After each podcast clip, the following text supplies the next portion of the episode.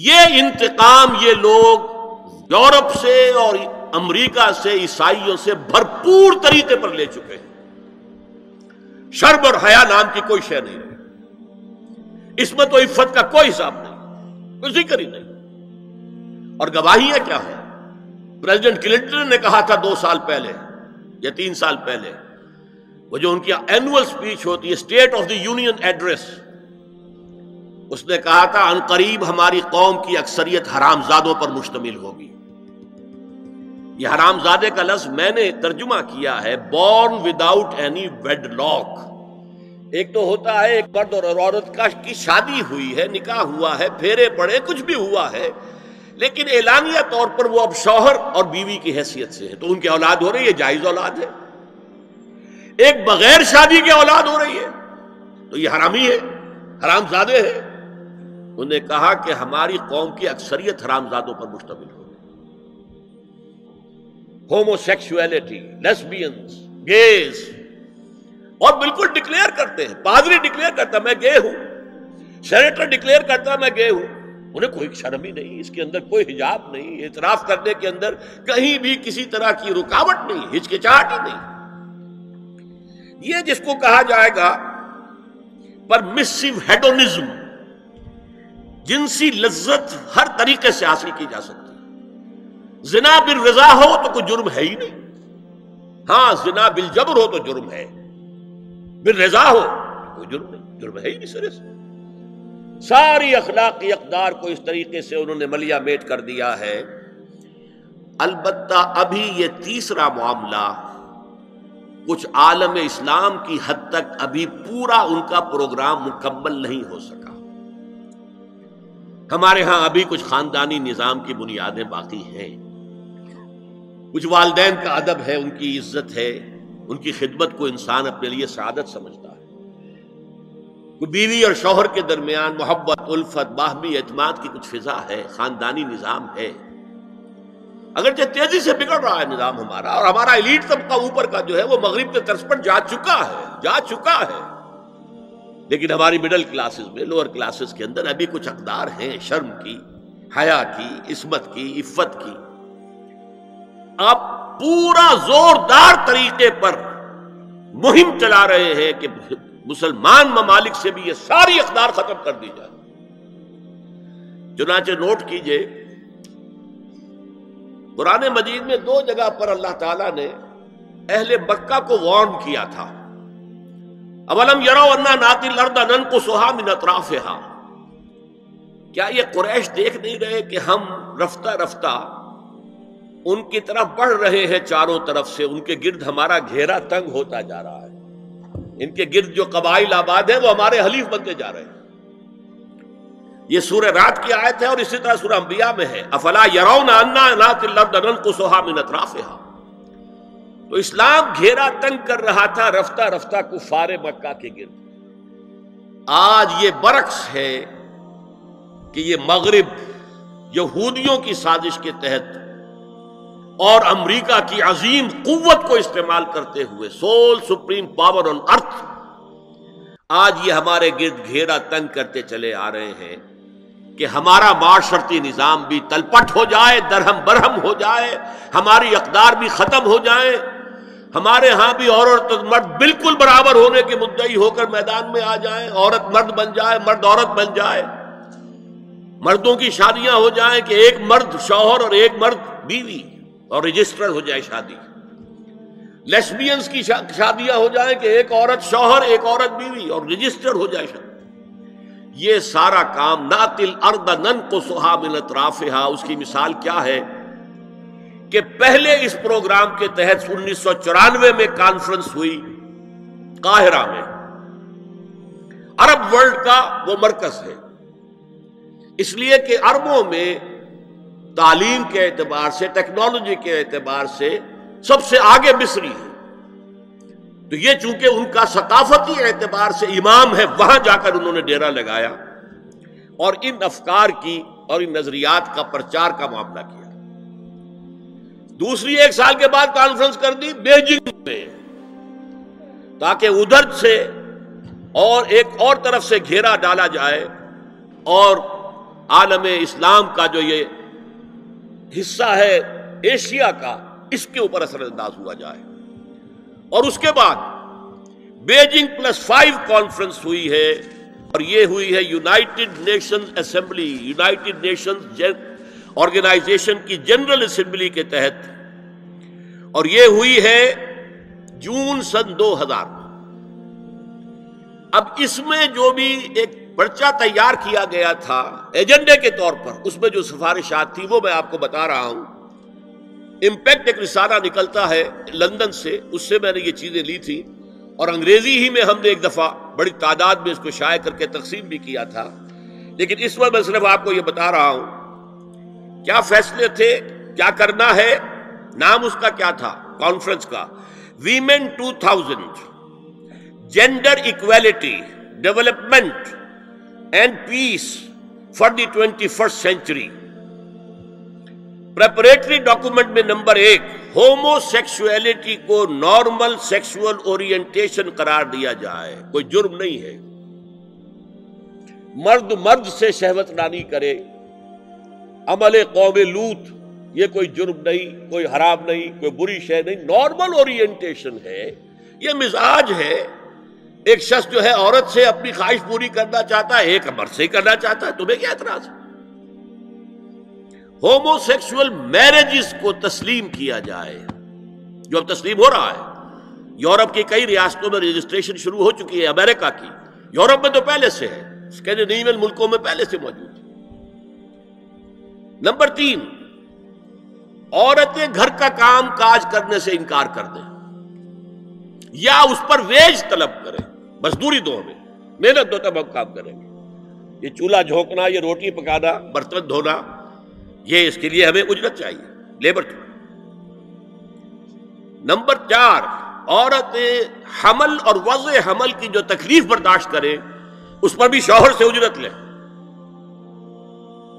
Number پانچ، اگر کسی وقت کسی عورت کی طبیعت آمادہ نہ ہو ہم بستری کے لیے اور شوہر مجبور کرے، تو اسے میریٹل ریپ قرار دیا جائے۔ یہ زنا بل جبر ہوگا جس کی سزا دی گئی۔ شوہر اور بیوی کا معاملہ ہے۔ وہ بیوی کی طبیعت کسی وجہ سے آبادہ نہیں ہے اور شوہر انسسٹ کر رہا ہے، تو یہ میریٹل ریپ، شادی شدہ ریپ شادی شدہ لوگوں کے بابین زنا بل جبر شمار ہوگا۔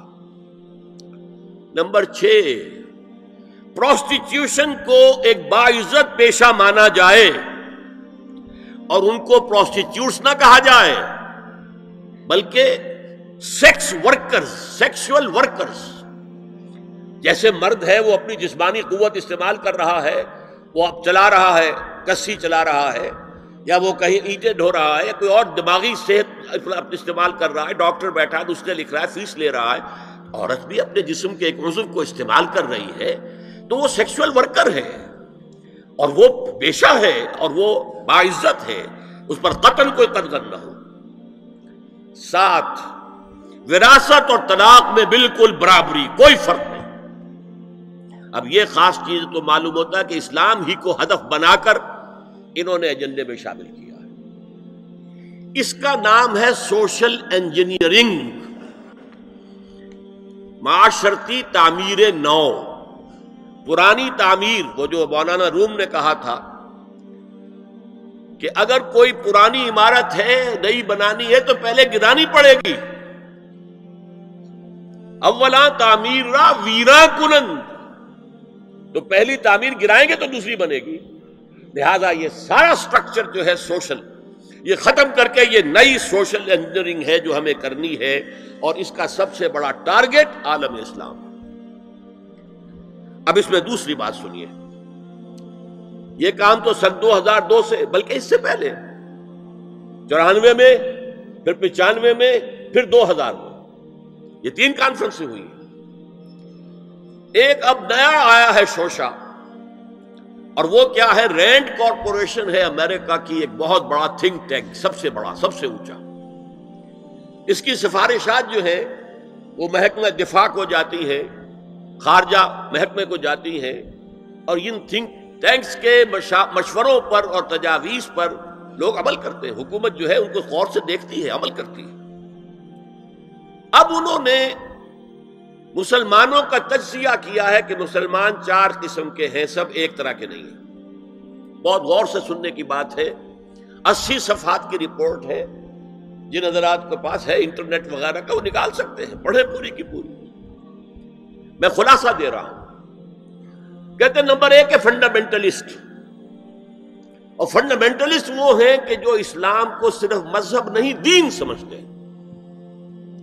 جو یہ سمجھتے ہیں کہ اسلام صرف عقیدے، عبادات اور رسومات کا نام نہیں ہے، بلکہ اسلام ایک پولیٹیکو سوشو اکنامک سسٹم ہے، ایک نظام ہے، اجتماعی نظام ہے۔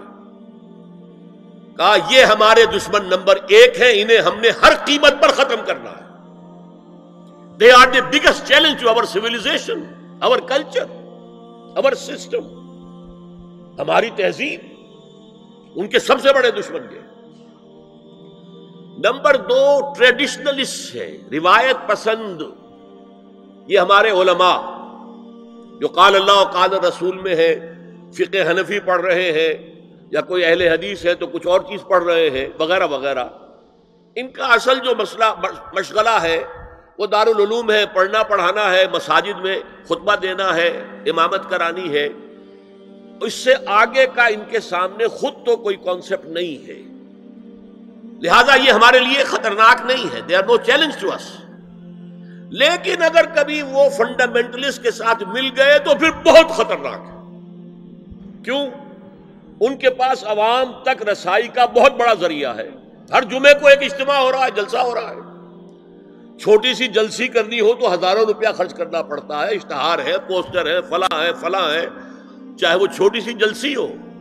اور یہاں لوگ چلے آ رہے ہیں، نہا دھو کر، کپڑے بدل کر، اچھے عطر بھی لگا کر آ رہے ہیں، کچے دھاگے سے بدے ہوئے، تو ان کے پاس تو بڑا ذریعہ ہے۔ یہ اگر فنڈامنٹل کے ساتھ مل گئے، تو بہت خطرناک ہے۔ لہذا ان کے لیے تو یہ ہے کہ اول تو ان کو ایک دوسرے سے دور رکھو۔ اور جو ٹریڈیشنلسٹ ہیں، انہیں اپنے باہمی جو مسلکی اختلافات ہیں، فرقے وارانہ اختلافات ہیں، ان کے اندر بزی رکھو۔ شوشے چھوڑتے رہو تاکہ وہ اسی بحث کے اندر مناظر بازی میں لگے رہے تیسرے انہوں نے کہا ماڈرنسٹ ہے۔ یہ وہ لوگ ہیں کہ جو اسلام کی ایک تعبیر جدید کر رہے ہیں۔ اور اسے ہماری تہذیب کے ساتھ ہم آہنگ کمپیٹیبل بنا رہے ہیں۔